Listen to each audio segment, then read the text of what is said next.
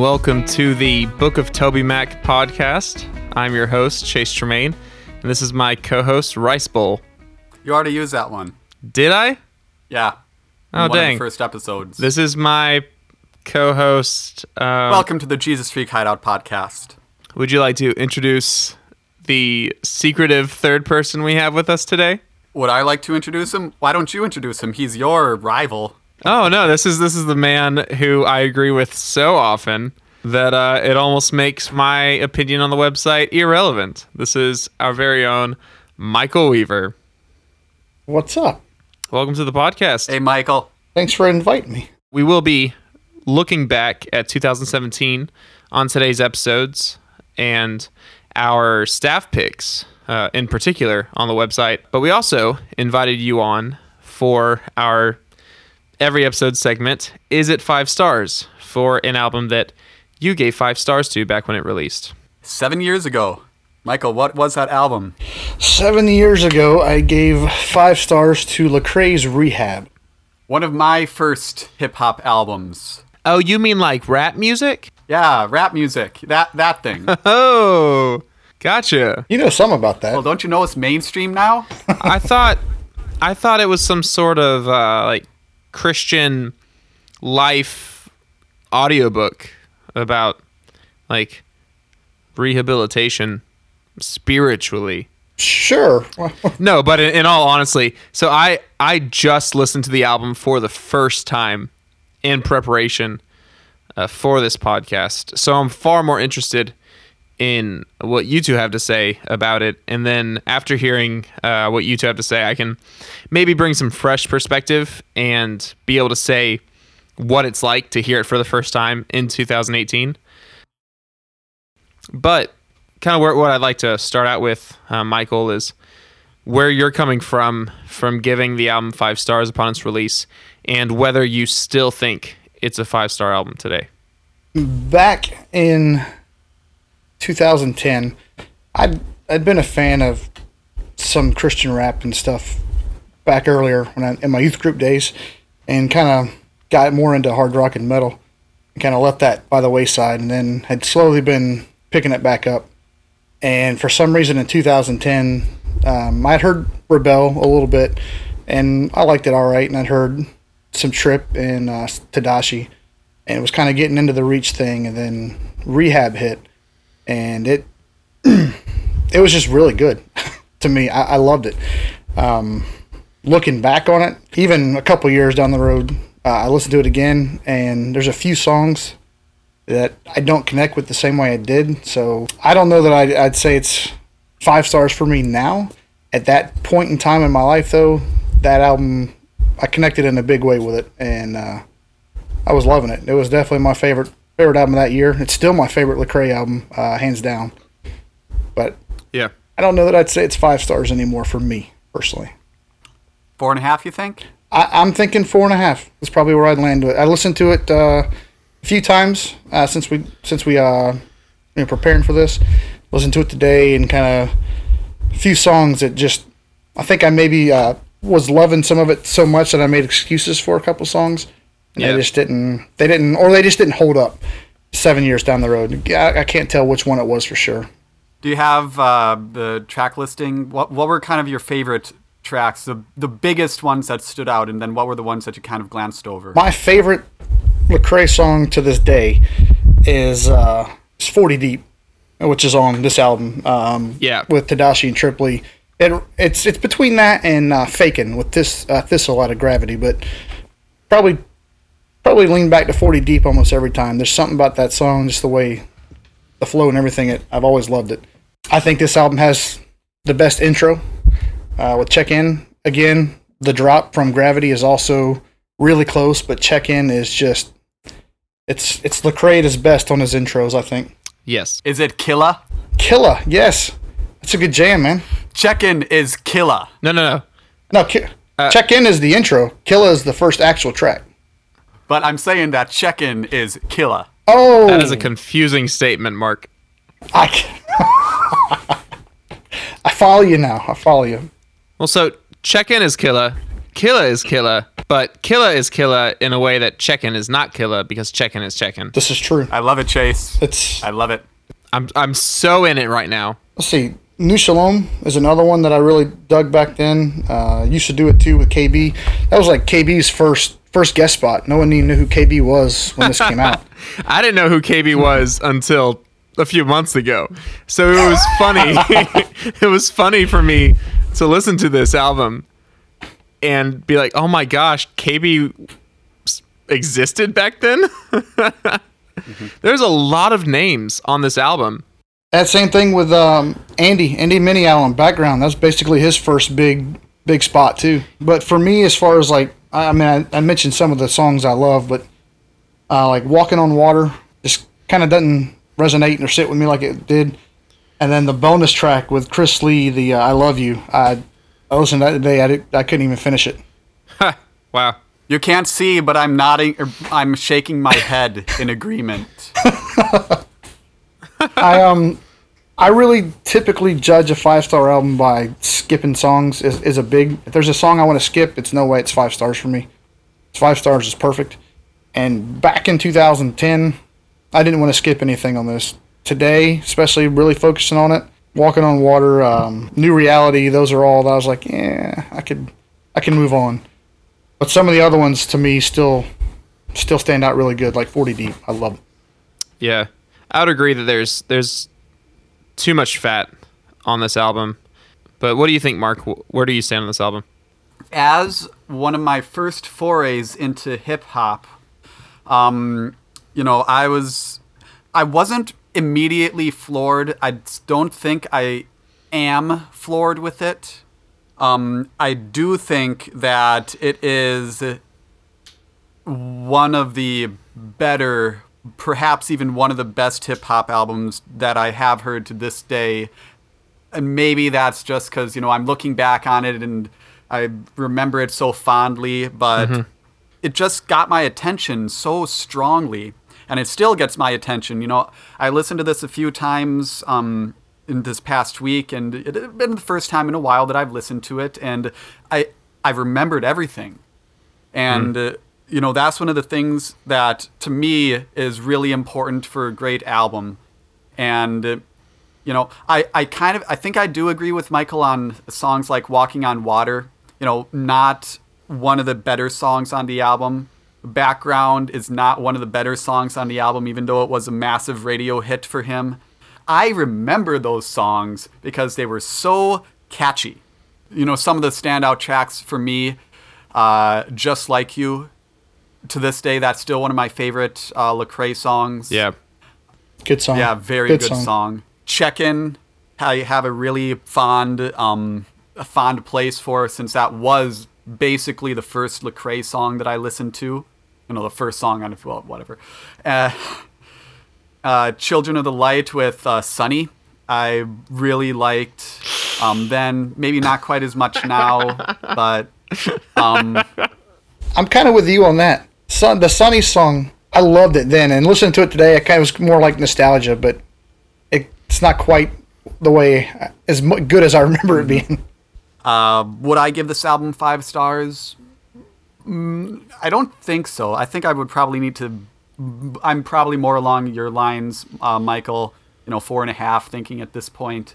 from those first few tracks, I am amazed. I I can't believe what I'm hearing. Uh, from you know, Killa, Check-In, uh, Divine Intervention, and then Just Like You, I was floored. Like all of it, like the lyrics were so heavy, the hooks were so good, the samples were so dense and musically interesting, leading up especially to the ending of Just Like You, where lyrically Christ gets uh, introduced in this fantastic, like meaningful, dense fashion, which then like goes into like that like extra drum layer brought into the end. It's just like it's so special, so incredible. And I'm listening to this for the purpose of this podcast, thinking, is it five stars? Like maybe it is. like, have I been just an idiot for ignoring this album for so long? But then Gotta Know started. I was like, okay, this isn't a perfect album. And for me, the album ended up being a W, where it started on a high for a few songs, went to a low for a few songs. In the middle, came back to a high for a few songs, which would be literally high, New Shalom, 40 Deep. Went low again because I really didn't care for Walking on Water, God is Enough. And then if we exclude the bonus track, I think the album ended on a really great note. Basically, my favorite portions of the album are the first four songs and the official last four songs, boasting background, new reality, and release date. Um, that that end portion revived my hope in the album overall, and I think I could cut this album down into like a 10, 11 track album that I would really love. Uh, but as it is, uh, coming from listening to it for the first time, starting out being really impressed, but then just having way too many songs that I did not like. I thought, personally, I thought Gotta Know used to do it too, and Children of Light were just embarrassingly bad. Um, as having all that weighing against it, uh, is this a five star album for me? No. I'm kind of. I was already thinking it. If this was a 12 track album, I think I'd probably stay with five. If I could pick my 12 tracks, Yeah. I think I'd s- I'd say five hands down. All right. Well, uh, is it five stars? Uh, we all voted. Uh, Four and a half. We we all voted I'm no. at four and a half. Although we could all Yeah. we could all probably make a shorter five star album from the pieces of rehab. Absolutely. And that's a lot. Absolutely. That's a lot more than you can say uh, from most albums.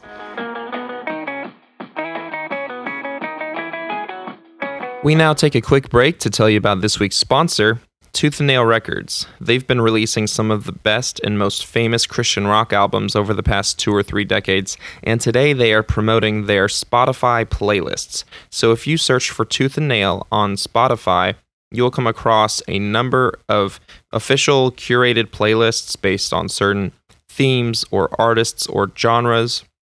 One of my favorites is Tooth and Nail is for Lovers, just in time for Valentine's Day. It has a great song I've never heard before, A Little Braver by New Empire, but also has old classics by Copeland and Mae. But I want to hone in on their playlist titled The Collection, a 94 song playlist that really covers the entire history of the record label. I just want to read off the artists that are represented on the first 10 of these 94 songs. You've got five older artists As Cities Burn, mewithoutYou, Further Seems Forever, Underoath, and Watashi Wa. And then five of their newer artists Tyson Motsenbocker, Loyals, The Welcome Wagon, Hearts Like Lions, and Civilian. It's a great picture of where the record label has been and where they are now and where they are going. And I want to play for you today one of my favorite songs from this playlist. That's Bail Out by the newer band Loyals off their self titled album. I'm going to play a clip of it now and then the full song at the end of the podcast, so stick around for that. Um, honestly, I love this song. This is the type of song that had me singing along to it before I had finished listening to it for the first time. And I honestly hope it'll have the same effect on you. So, again, this is Loyals, and look for the Tooth and Nail Records playlists on Spotify.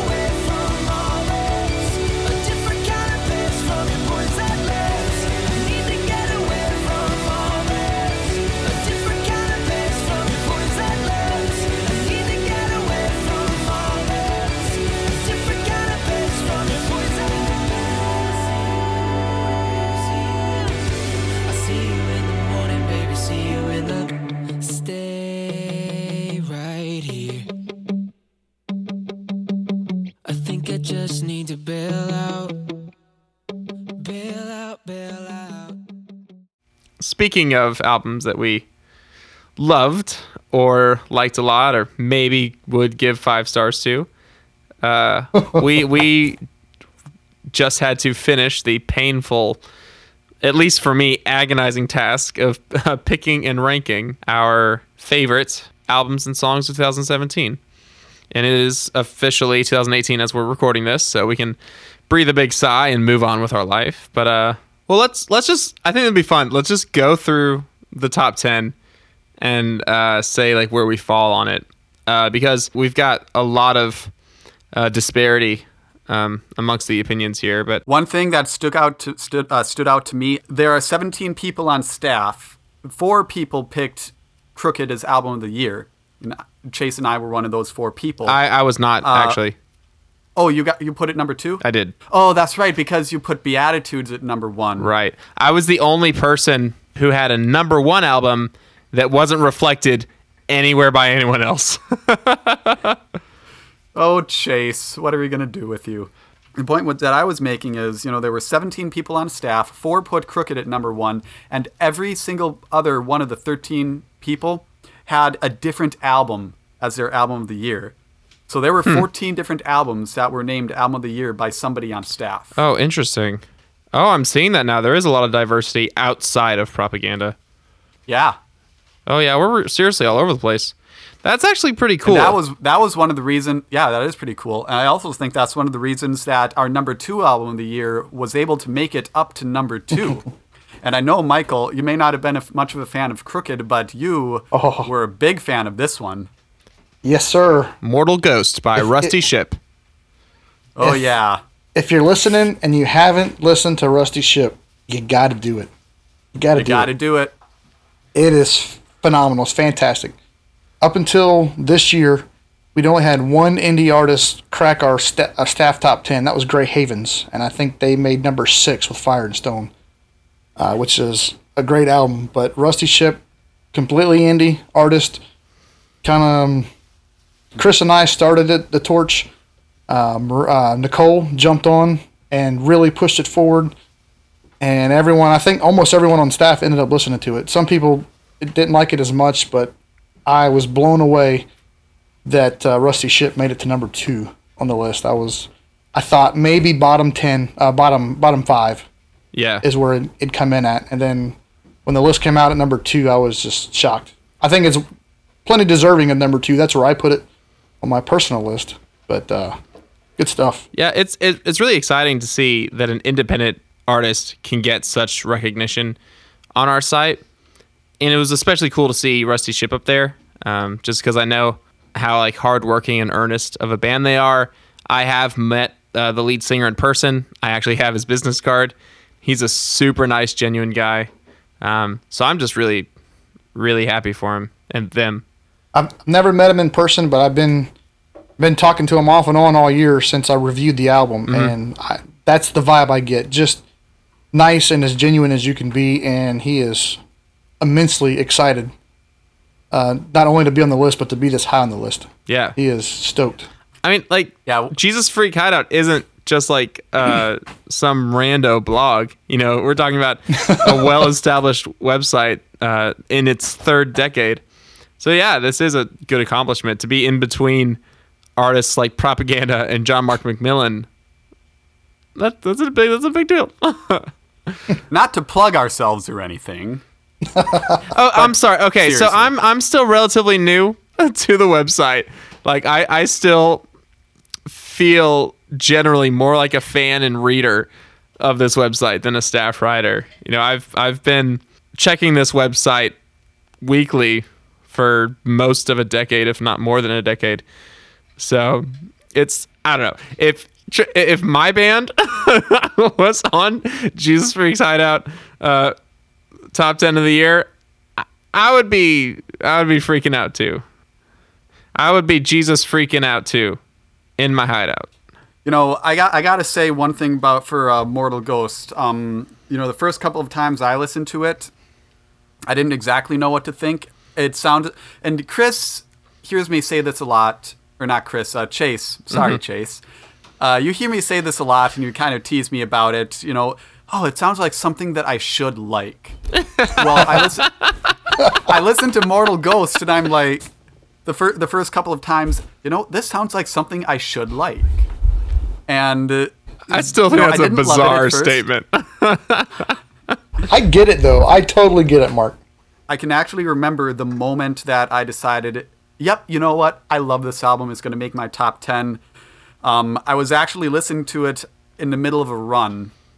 And uh, for me, that's kind of like a the moment of truth. If I can listen to an album in the middle of a run and not really notice I'm running, then that's like the highest praise that I can give an album. You know, another album that I that sounded like I should like it. Beatitudes. Well, I was uh, I wasn't going to say that one. we were leading we were leading into it. John Mark McMillan. Oh, That is an album that I every time I listen to it, you know, I don't know how many times I've listened to it, you know, at least 10 times. Every time I listen to it, I feel like I really should like this, but I just I mean, not that I don't like it, but nothing stands out to me. And I loved his previous album, uh, Borderland. You know, that was my number three album of 2014. But I just couldn't get behind Mercury and Lightning. And uh, I feel kind of bad about it, honestly. And I know that's another thing that Chase you can tease me about all you want. Where want. does this but- compulsion to have particular opinions come from? Because I know myself. I know what I usually like, and I usually like everything. I'll be re- I'll be really honest. I I I never listened to Mercury Lightning. Where I was at, where where you're at, Mark, with this album is where I was at with Borderland. I I listened to it because some folks on the site were talking about it, and at first listen, I'm like, I really like this, and then I started listening to more. I'm like, I don't know if I like this. That kind of final taste is what kind of led me to skip this one. I, I need to go back and listen to it. Yeah. Chase, what do you think about John Mark and his sloppy wet kisses? Uh, There aren't any sloppy wet kisses on this one. I, I prefer unforeseen kisses, and uh, it, well, it's funny. Uh, there's the uh, thing about should like, and our staff writer that keeps on trying to nail that should like category for me is Josh, and you know he tries like pinpoint an artist that I love a lot, and then give me recommendations based on that artist that just kind of fall flat for me. He's like, I don't get it. If you like this artist, well, how could you not like this artist? I'm, I'm sorry, Josh. If you like Sara Groves, how can you not like Audrey Assad? I, I don't even get that one to me, but man, I, I, let's not talk about Audrey Assad right now.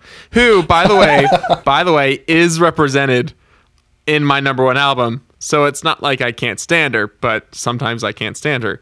Um, so Josh is the one who uh, selected Mercury and Lightning as his number one album of the year, and he gave it five stars. And the first time I heard it, I kind of got it, and I was working, so it didn't have my full attention but what I was hearing, you know, like kind of with half attention, was you know likable uh, to me enough to where I actually purchased it, which you know in this day and age is odd enough. But so I, I, I had enough confidence in it that I would really like it, so I purchased it.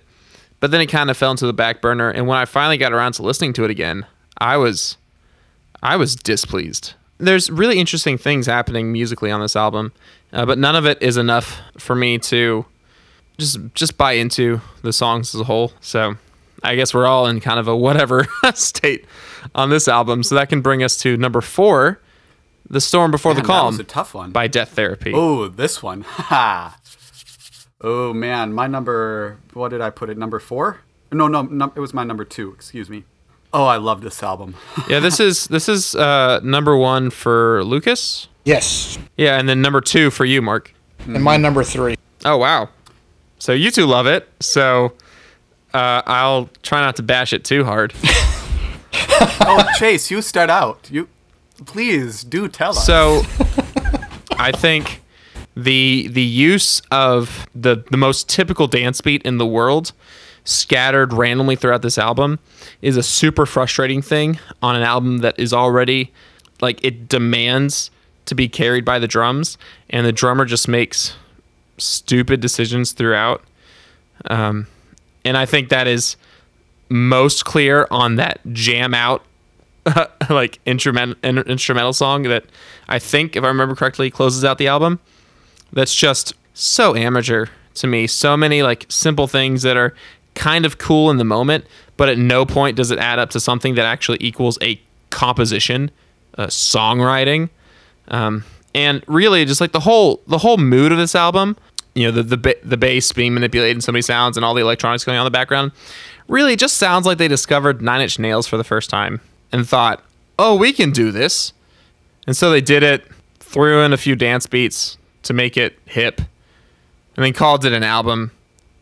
And I would not call it an album. I would call it a waste of my time. So You're so so wrong. that is that is our number four album of the year. So So now that Dude. that's So out there, uh, y'all can praise the album. I love the album.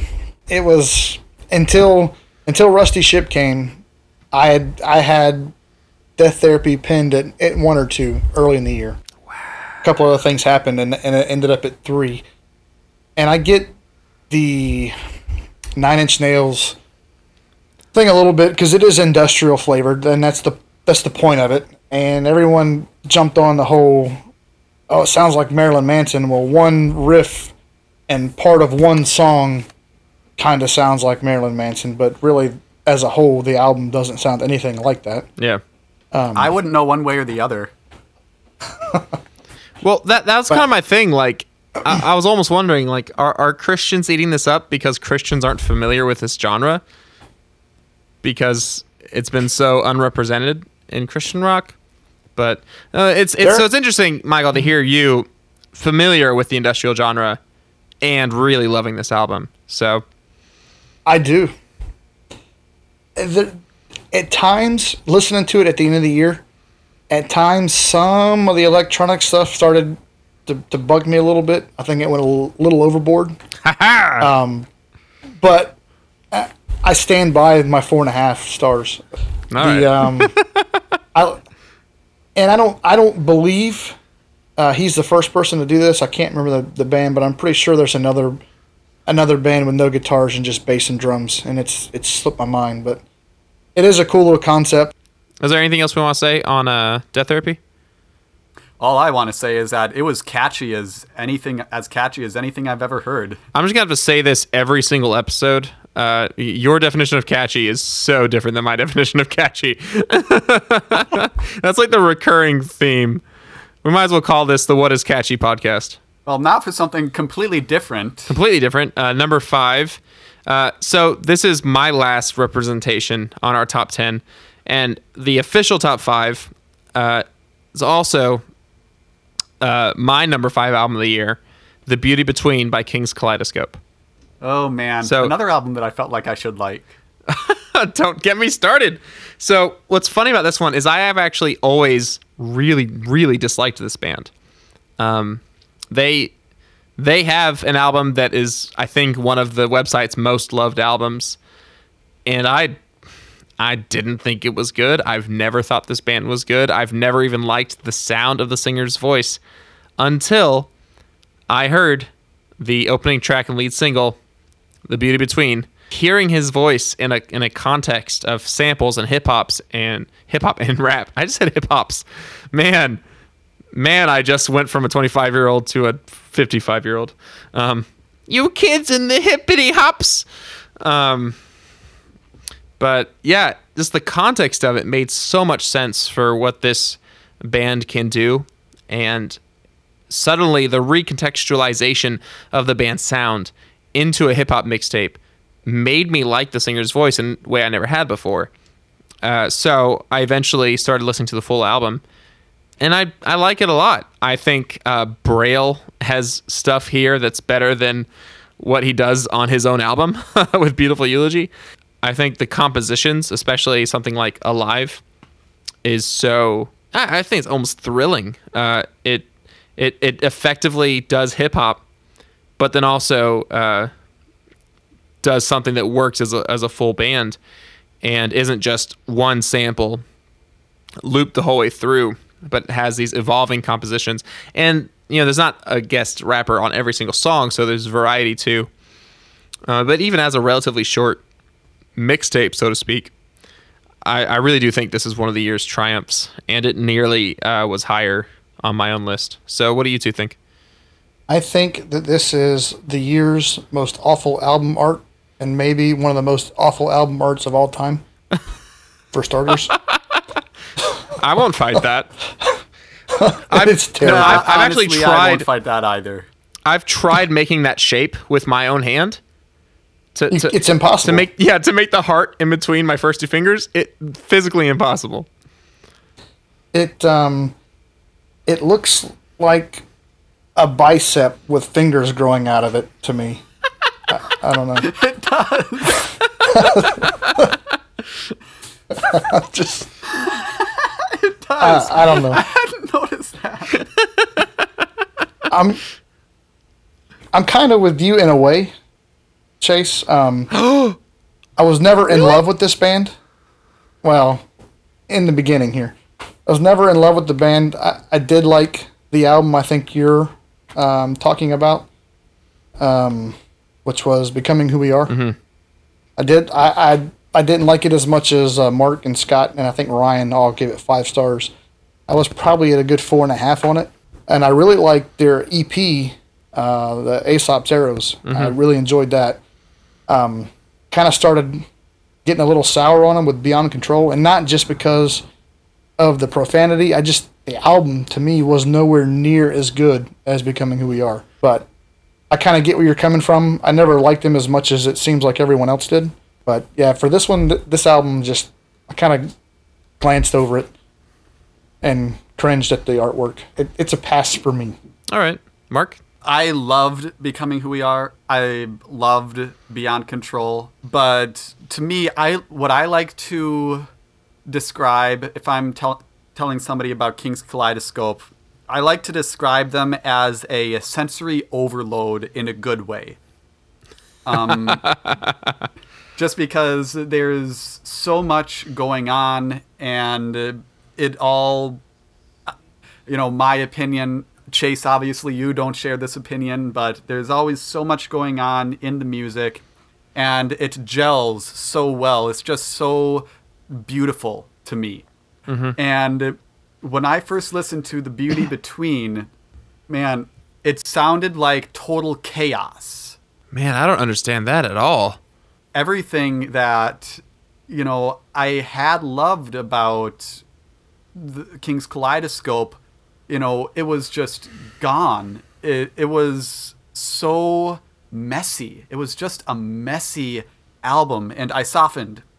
And on later listens, you know, I got used to it. I figured it out. You know, um, it's hip hop. You know, I tr- I listened to it with a, more of my hip hop headphones, if you will, and I I grew to like it or a more.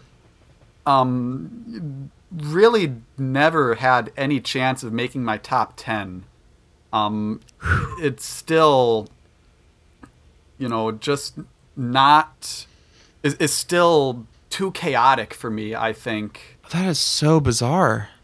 I have such an opposite view. I, I think this album has such a clear vision, you know, individual songs and the flow from song to song on the album.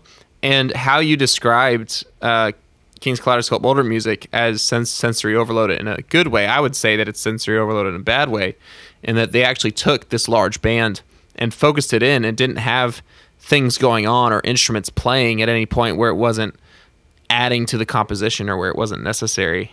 I think this album could have been uh, chaotic if they made it the way that they made their old music. So I, I'm totally at the polar opposite view here. I, I think this is a far from chaotic release. So I'm a little baffled. So, oh gosh, this next one. Number six, Work Songs, The Porter's Gate Worship Project, Volume 1 by The Porter's Gate. This is. I think this is. I liked it. It was nice. I think this is the one I'm most surprised about. Is on the top ten, Same. much less at six. Same. I know Mason. Mason loved it. It's his number one, but Right. I. I did thought there was no way possible that this was going to make a top ten. I didn't even Right. figure. It didn't even cross my mind. Right. I, Man. I, for what it's worth, figured it would, um, because I knew that there were enough people on staff that liked it enough. Um, so I'm definitely not surprised to see it on there. It's a really nice album, and you know, that's about as much I can. As much as I can really say about it. Like It's just background a music really nice? nice album. yeah. Man. So for me, I see uh, a similarity between Mason giving this five stars and me giving Beatitudes five stars. Yeah, you're bo- you're both crazy. Right. All right. So so this album comes out that um, is this big collaborative project with one like directive theme carrying it, but a bunch of different singers and songwriters working throughout it. A lot of variety in the voices, um, all you know, collectively gathering for a particular vision. You know, the Beatitudes caught me in a way that it didn't catch anyone else on staff. And so, it's funny. Mason gave Porter's Gate five stars, which out of the reviews I've read, I think it might actually be- my favorite review on the website from this year. Um, I really believe he just killed it, and his written review is fantastic. I like his review more than I like the album. so it's it's a little frustrating to me to see like all these similarities, and to see like that the this you know hoorah five starness that Mason started with Porter's Gate found its way into the hearts of other staff writers in the way that my hoo ha for the Beatitudes didn't. So th- there's my uh, grudge for the evening. Well, Chase, if it makes you feel any better, I did like Beatitudes better than work songs. A bit. Yes! Thank you. That means so much to me. I appreciate that a lot. So next, number seven is Real Life by Aaron Sprinkle, uh, which is Christopher Smith's number one album of the year. A perennial favorite. Shocking. Absolutely shocking. Is that a joke? Yeah, No, Aaron- no, it's a good album. I just I was kind of surprised. Um, Chris had it number one. Was not surprised at all. It made the overall list. Uh, I'm happy for Aaron that he's on there. It's it's a fun album.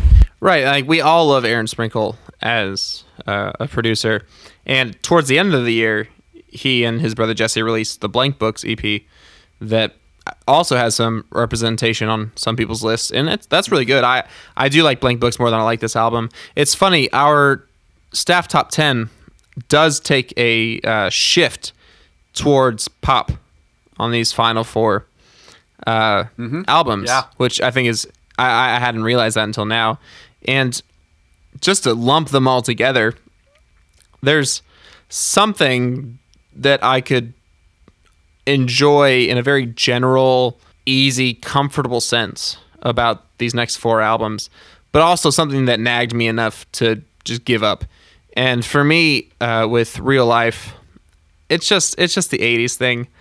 I haven't I've never been a huge fan ever of the 80s sounds and the 80s throwback and the just that style and those synths it, it doesn't do much for me like the songs that i heard from real life i liked them i, I think i would have liked this album much better if you would have just you know stripped those songs down to their core um, and built them up in a different way in a different style here's me you would have liked the album better if it was a different style. Fair enough.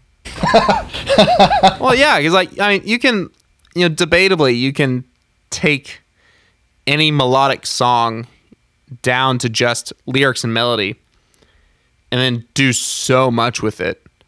Um, you know, genre in some ways is just how you color um, the, the the the lyrics that you're singing, the story that you're telling. Um, and that's how you're able to, you know, make an industrial metal homage to Castlevania. That's how you're able to make um, hardcore covers of pop songs or whatever else it is, um, because there's so much malleability in terms of instrumentation and style. And so, you know, for real life, it's it's less of me trying to say that it's objectively bad songwriting and more me saying subjectively it's a style that I don't want to put inside of my ear holes. So number eight is uh, Revival by Third Day. Um, I've I've already shared kind of generally how I, I am with uh, all of these last few albums. For this one, it, I just I, I don't like this guy's voice. I never have, never will. I walked out on a Third Day concert once, like 12 years ago, because of how much I couldn't stand this guy's voice. So it's not me saying at all that there's anything wrong with these songs. I just I'm never going to be in a in a place of enjoying them. Um, I got excited about this album with the title, and um, I think Alex uh, was was all stoked on it, and Josh, and I got really excited. And I cannot say I've been excited for a third day album. And Conspiracy Number Five was the last third day album I liked. Mhm. Um, so it's been a long, long time. So I got really excited about this one and listened to it, and was just like it sounds like third day. It's not. It's it's nothing that stood out. I was ready for this. Either revival of their older Southern, you know, debut, or maybe more revival in a sense of that's that style of music you'd expect to hear. Maybe some Southern gospel flair or something something crazy like that. And then it just sounded like a third day album. Yeah.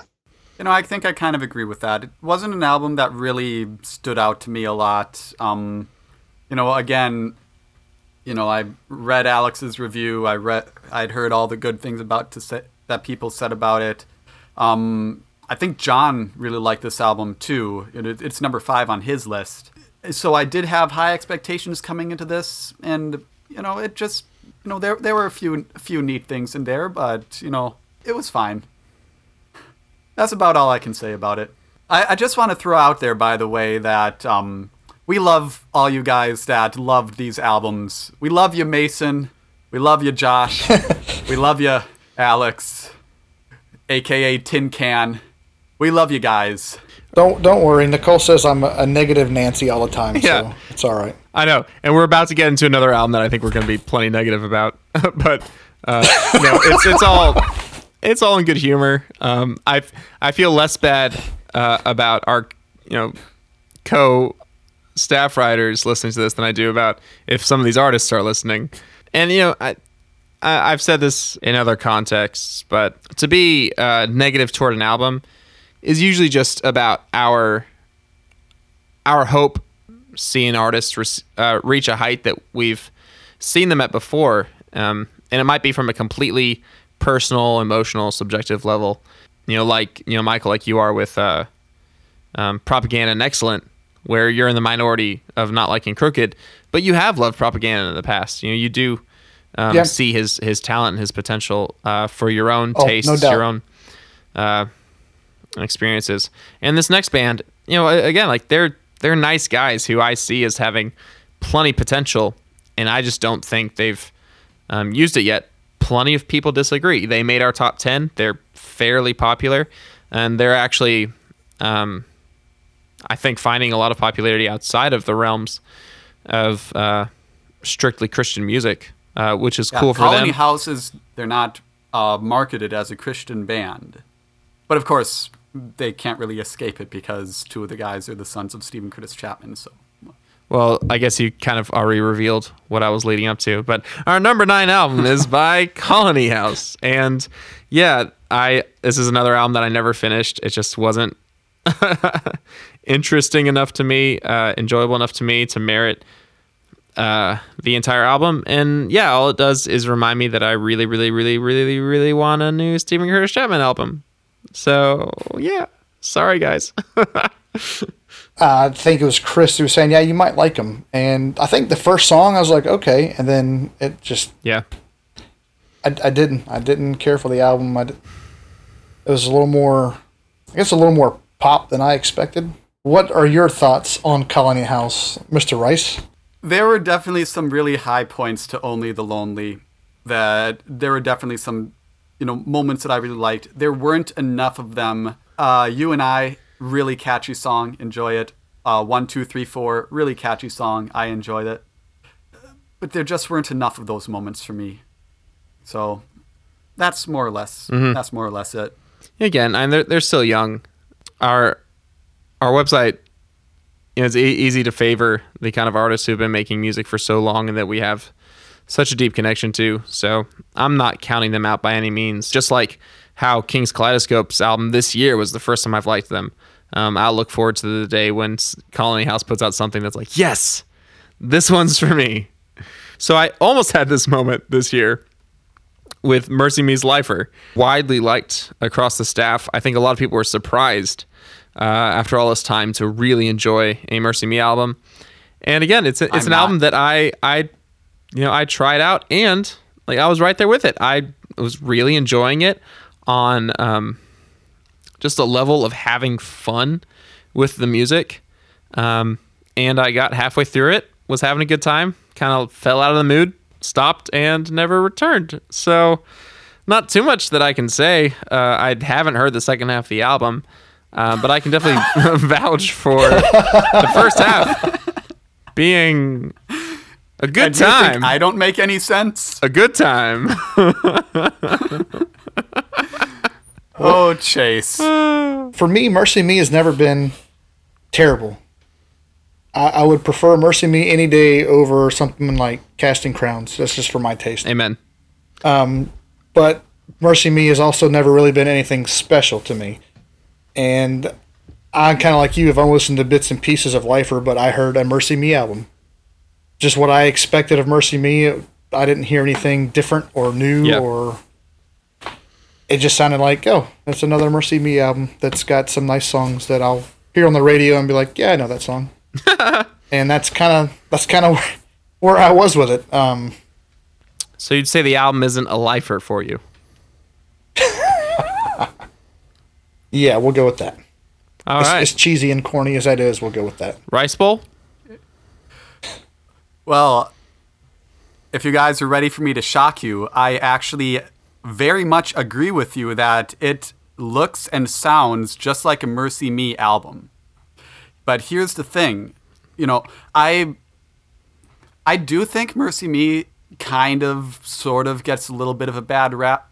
Um I said rep, not rap. Um Yes, they write very you bad know, I, raps. I do get it.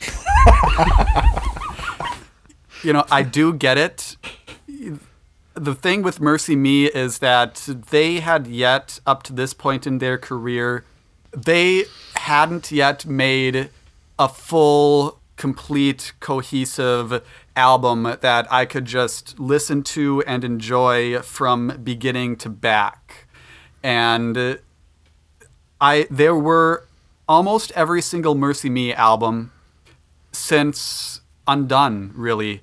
There have been moments, really strong moments that I've loved, and then there have just been moments that are just forgettable, and then there are just moments that I didn't think worked. They are a they are a really creative band. When I listened to Lifer, it sounded like a Mercy Me album, a really good Mercy Me album, but there were no, to me, there were no weak points. Uh, so I think just going uh, one at a time to wrap us up on 2017 and specifically these lists, I want to give each of us a chance uh, to mention anything you want to from your lists and anything that stuck out to you or that you were happy to see or surprised to see from other people's lists. Mark, do you want to start out with that? Yeah, uh, can I point out two albums? Yeah, please. Yeah, two albums that I would really like to highlight. And the, the weird thing is that one of them actually did not make my list, um, which I feel really sad about. But I, th- I think it was the right choice that it didn't make my list, but I still feel really sad about it. Uh, two albums that I would love to point out are.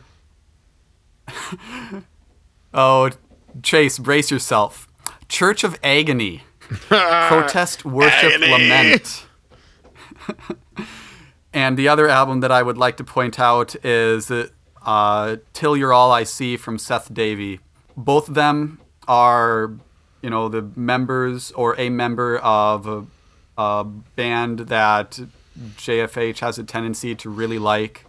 Um, Protest, Worship, Lament is made up of um, Josh Dies and a few other people from uh, Showbread and um, Seth Davey is obviously the former lead vocalist of Atlas, and I just really like both of these albums.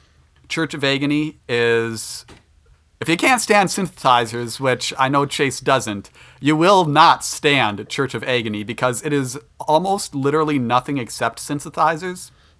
I mispronounced that, that I- as I said it. I use synthesizers. I like synthesizers. I synthesizers give you the ability to make things perfect, and so it's really weird to hear synthesizers used in a way where things aren't lining up and things are sloppily performed. But I'm sorry. Please continue. Well, that's the point. It's It's protest. it's worship, supposed lament, to sound bad. Agony. Oh, it sounds so bad. It sounds good, and it doesn't even sound bad. You're ma- you're making it sound bad. Okay. Oh man. Man, I I just really like that album though, so I got to give it a shout out. It's Showbread, only they're making a worship album, Yeah. and it's super heavy on synthesizers. Um, and then of course Seth Davey, literally nothing except Davey and a piano.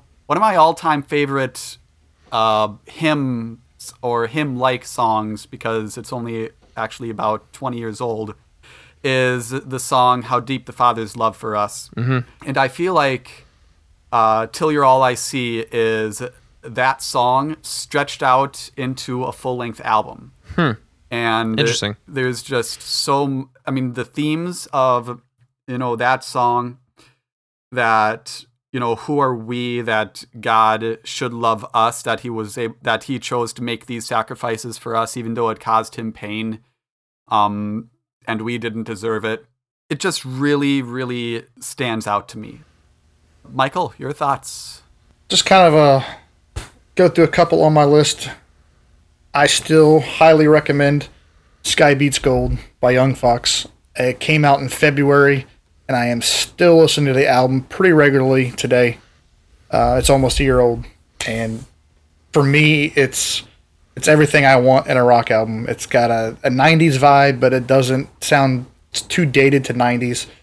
Um, it's kind of moody. Chase brought up some interesting I guess complaints or issues with it, and I kind of hear where he was coming from on some of that stuff. But this album stuck with me from from day one, and it Yeah. has been my most listened to album by far in two, 2017. So that's why why it made number one. Um, if you guys haven't checked it out, find a place to stream it. Uh, find some songs on YouTube, whatever. Buy it. You know that's always good too when you buy things. Um, it's a really great album. Um, we already talked about Rusty Ship. Super stoked for that guy uh, in the band. Um, he was my number two. I think the album I was most disappointed that didn't make the staff list, and I think it's because I actually got excited about this guy for the first time ever, was uh, Drew Holcomb and the Neighbors. Oh, yeah. Souvenir was such a such a great album. I went out and bought it on vinyl uh, and everything else because I liked it so much, and I'd never really paid too much attention to Drew before. Some stuff here and there, so that's a good one. Um, the other one I was a little surprised with, and I think it's only because of how they performed in the past, was uh, ongoing concept. And I think Mark, you like liked it as well. It, it was number seven on my list, and it seemed like people on staff liked it, but it just wasn't liked enough to make it on the top ten list. Um, yeah they- I was shocked but I liked it a lot. That was kind of my other surprise. And then the other thing I noticed was kind of a numbers year for me.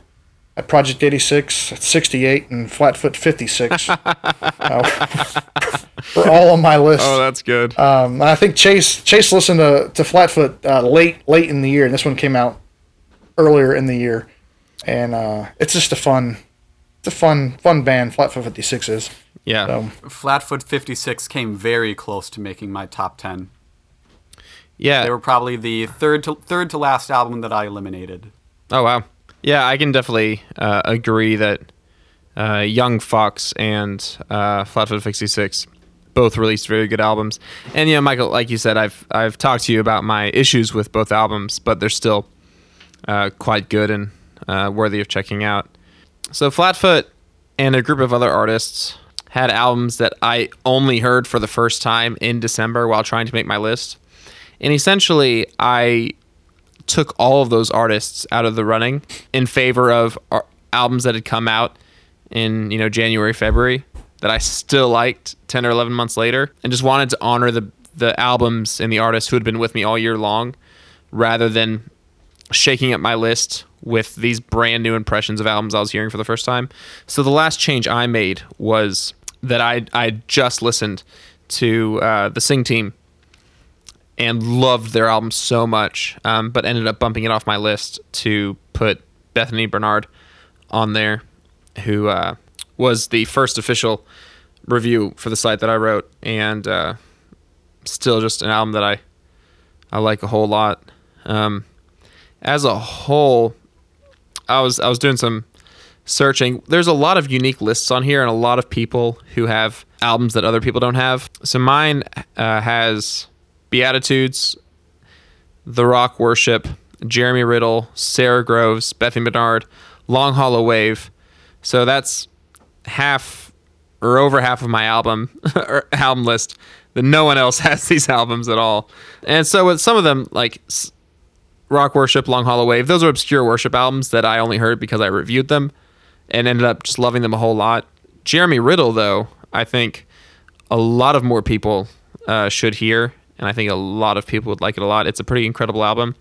Uh, I've supposed to have written a review for it, and so I'm still hoping to get around to that. Um, so hopefully that'll be on the website soon as well. But another album that uh, made my list, or sorry, two albums that made my list that I was really happy to see other people liking as well were uh, Projections by Landry Cantrell and I'm Only Dreaming by Eisley. Is seeing songs uh, from those albums appearing on people's songs lists uh, and those albums appearing elsewhere. That was the kind of thing that warmed my heart a whole lot.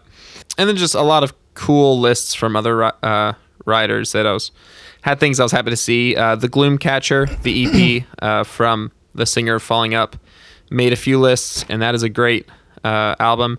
Uh, my list is devoid of heavy music, um, but the closest thing that almost made my list was uh, Awaken by Flesh Killer. Fantastic album. It's like as heavy as can be, but also worshipful. There's almost an intangible element to that album that makes it extremely special. So it was Lucas's number two, uh, Timothy's number three, I think. Um, Very good album uh, that, again, was like on the cusp of it for me. And then I uh, wasn't as particularly in love with Awaken. Um, I really couldn't get into it, but I was glad to see that that it did make other people's lists because it, it, it was just a style thing for me. I think if I would have been more into kind of like that style of you know death metal, I probably would have liked it a lot more. Yeah. Um, and then someone else's list I want to highlight is uh, Kevin Hoskins. He has another one of the very uh, unique lists that probably anyone who reads this site there's going to be something on his list that you're not familiar with, which I think is really cool. Um, his number two album of the year is Sensation by Devin Shelton. That is another album that almost made mine. Um, the it's slightly low quality on the production, which is one of the things that worked against it uh, for me. But even then, it's still great. Uh, it's really good. And he and I uh, both included, tied the song from the Devin Shelton album on our top songs list. So it was cool to see us seeing that uh, simultaneously. Kevin Hoskins is the uh, one who introduced me to that album sensation so i'm grateful to him for that um, and you know it's cool it's like that you look throughout these lists and uh, you know we're not an echo chamber we're not people agreeing with each other um, there's a lot of variety here um, which i think makes it extra cool uh, to keep up with the different writers uh, the fact that we have the second opinions and the two cents on uh, albums it's very exciting. I, I love uh, the staff that we have right now and all the different opinions here. So here's hoping that we have a lot of great albums in 2018 to keep writing and talking and arguing and disagreeing about. real quick since you brought up Kevin. Um, I'm I'm on in the same boat with him. For me, Canopy by No Big Deal was the best hip hop rap album of the year. And then another band he highlighted that was my number eleven uh, was Hearts Like Lions. Mhm. Uh, War of War of Ages came in late in the year, and I loved it, and it kind of nudged him out. And then I think I Canopy was probably my number twelve. So oh, nice. Kevin's got a pretty pretty solid list too. Yeah, I really liked Heart by Li- Heart, Hearts Like Lions also. Uh, so I, I guess that's that's 2017, eh? All In right, now we can never mention any of those stuff again. Yep. Now we're not allowed to listen to those albums anymore. Yep, none of them. All right. So on our last episode, Mark, I forced you to listen to the kind of Christian but really not album Between the Heart and the Synapse by the Receiving End of Sirens. What did you think? Oh man. Um. Oh. mm, it was good. I guess I'll need to accept that. Are you sure? I mean, you, you can accept that. Uh, You know, it just doesn't. It just didn't leave as strong an a really strong impression on me. You know, I liked it. it. It's and this happens with a lot of albums that I listen to. I can listen to it and I know that yeah, this is good. I like this. And then I just don't really. I guess it's kind of like what you felt when you listened to MercyMe. You know, I just w- really, really enjoyed it. You know, could listen to it over and over again. And you listened to half of it and uh, was like, yeah, I like this, and then just didn't come back to it. You know, that's kind of the same thing with Receiving End of Sirens with me. You know, there were definitely some, you know, great standout moments. You know, all I can really say is, yeah, it was good. I, I enjoyed it. It was nice. Yeah, I so it's been I guess 13 album 13 years just about since that album came out and I've still never heard other artists accomplish what was accomplished on that album. Uh, specifically balancing three vocalists effectively. And you know, planning a Br- prison break, the the first real song on the album, it introduces them singing different lyrics and different melodies on top of each other.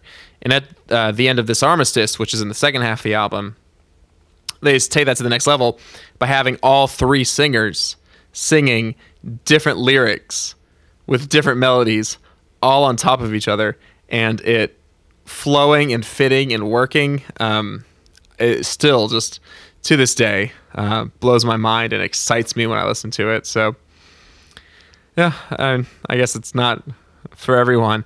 I, it, it hurts a little bit, not for you to say that it's just good, but for you to compare it to MercyMe, because I think this is the, it's the furthest no, no, thing no, no, no, no, no, from. no, You misunderstand me. No, I understood your point. I understood your point. I just it's it's so dense musically, and there's so much going on instrumentally, lyrically, thematically.